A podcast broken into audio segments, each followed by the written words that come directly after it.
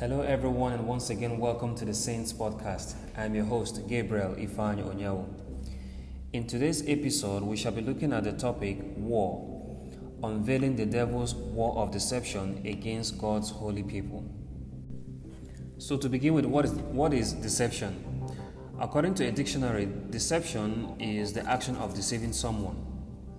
Further explanation makes out deception to be an act or statement which misleads, hides the truth, or promotes a belief, concept, or idea that is not true. It is often done for personal gain or advantage. Also, it is the act of causing someone to believe to be true something that is untrue. It is the act of deceiving or being deceived by someone. So, as God's holy people, we are in a constant battle with the devil who wages war against God's people through deception. So we see this uh, first appear in the book of Genesis, chapter 3, verse 1 to 5. It says, The serpent was the shrewdest of all the wild animals the Lord had made. One day he asked the woman, Did God really say, You must not eat the fruit from any of the trees in the garden? Verse 2. Of course we may eat we may eat fruit from the trees in the garden, the woman replied. Verse 3. It's only the fruit from the, from the tree in the, middle, in the middle of the garden that we are not allowed to eat. God said, You must not eat it or even touch it. If you do, you will die. Verse 4 You won't die, the serpent replied to the woman. Verse 5 God knows that your eyes will, will be opened as soon as you eat it, and you will be like God, knowing both good and evil. Notice he told, he told the woman that they will be like God to be like God. But guess what? In Genesis chapter 1, verse 26, it says, Then God said, Let us make human beings in our image to be like us. They will reign over the fish in the sea, the birds in the sky, the livestock, all the wild animals on the earth, and the small animals that scurry along the ground. So, God already made humans to be like God. So, they were already like God and we see the devil is promising them that they were going to be like God, promising them what they had already, and that is deception. However, two questions comes to mind. Question number 1 is why did the devil deceive them? And question number 2 was this an act of war? So let's begin with question number 1. The devil deceived them for the same reason, or rather it's reasonable to say that the devil deceived them for the same reason he got kicked out of heaven. Why? And that is because God gave them the very thing, the, uh, the very thing the devil desperately wanted all his life, which happens to be dominion over a territory. So in Genesis, God gave man earth, and uh, along along with the permission to have absolute authority or dominion dominion over it, the very thing he wanted to acquire in heaven, or rather with heaven. And so, to answer question number two, was this an act of war? First of all, to, to determine if it was an act of war, we first, uh, we first have to know exactly what war actually is. So, the first definition of war is war can be defined as a state, a state of armed conflict between different countries or different groups within a country. Also, war can also be seen as a state of competition or, or hostility between different people or groups.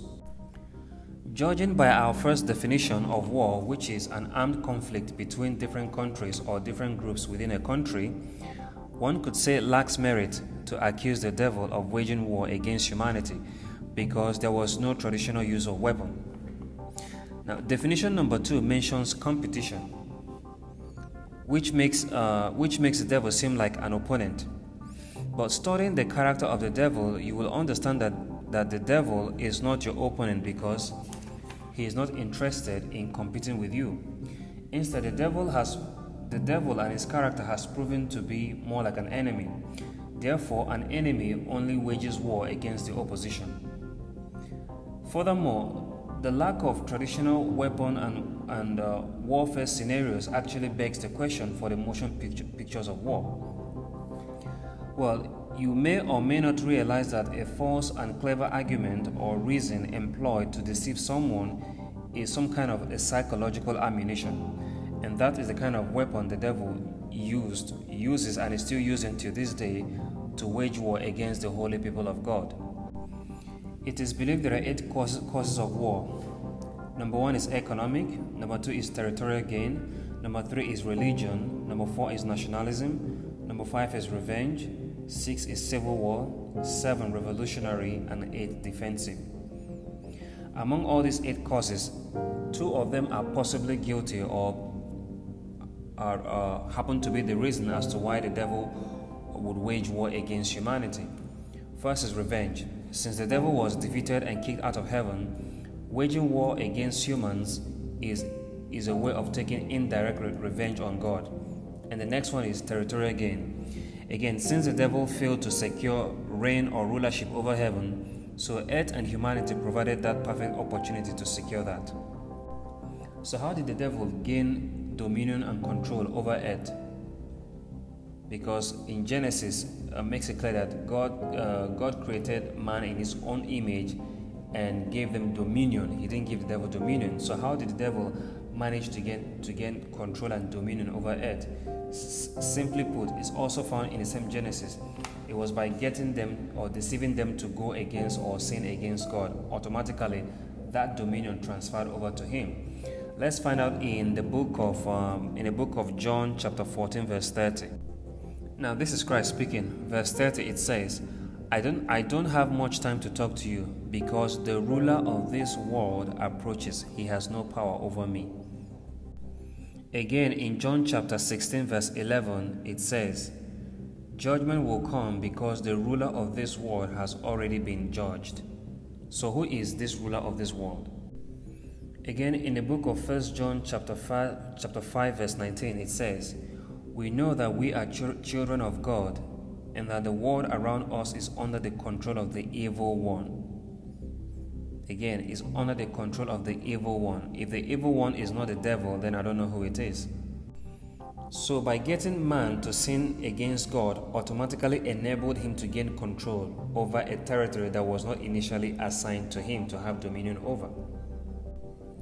Once again, let's examine uh, the devil and his temptation in the book of Matthew, chapter 4, from verse 1 to 9, no, from, from verse 1 to 10.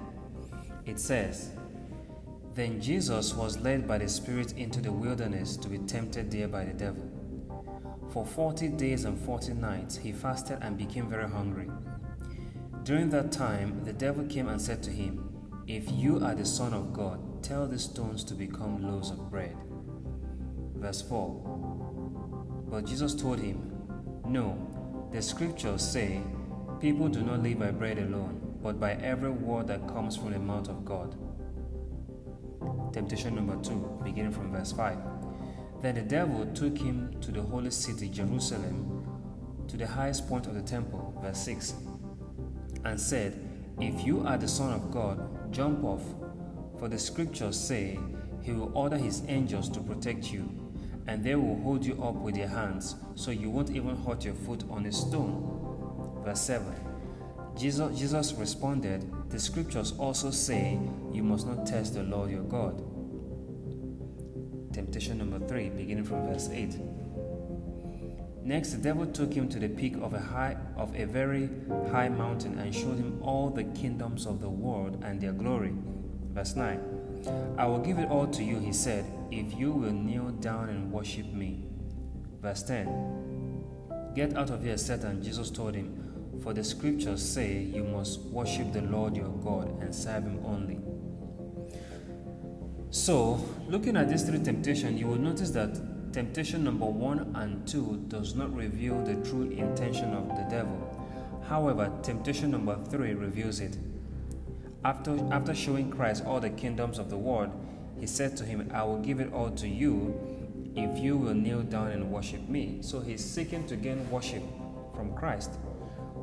Come to think of it, could it be that the devil could have achieved the goals of temptation number three with temptation number one had it been Christ yielded?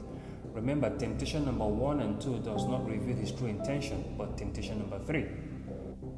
Now, while it may have seemed like a mere tricky conversation between the devil and Christ, but it looks like war because the devil was waging a, was waging a different kind of war on Christ.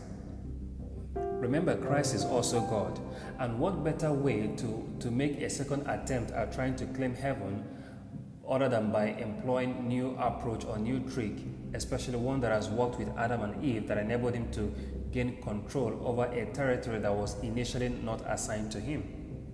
So you can see how the devil manipulates with deception. So, in our present day and time, what are some of the ways that the devil is waging war against us through deception?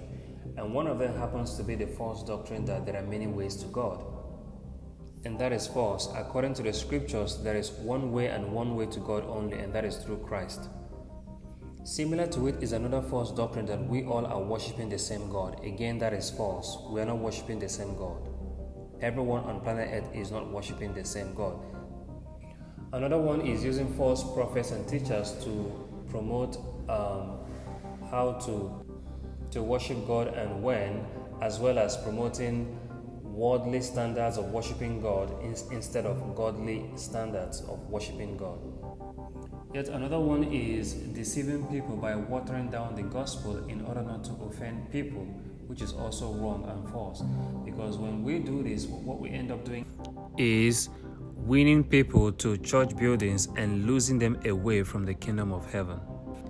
And that's all the time we have for today. Thank you all for listening in, and I'll see you all on the next one.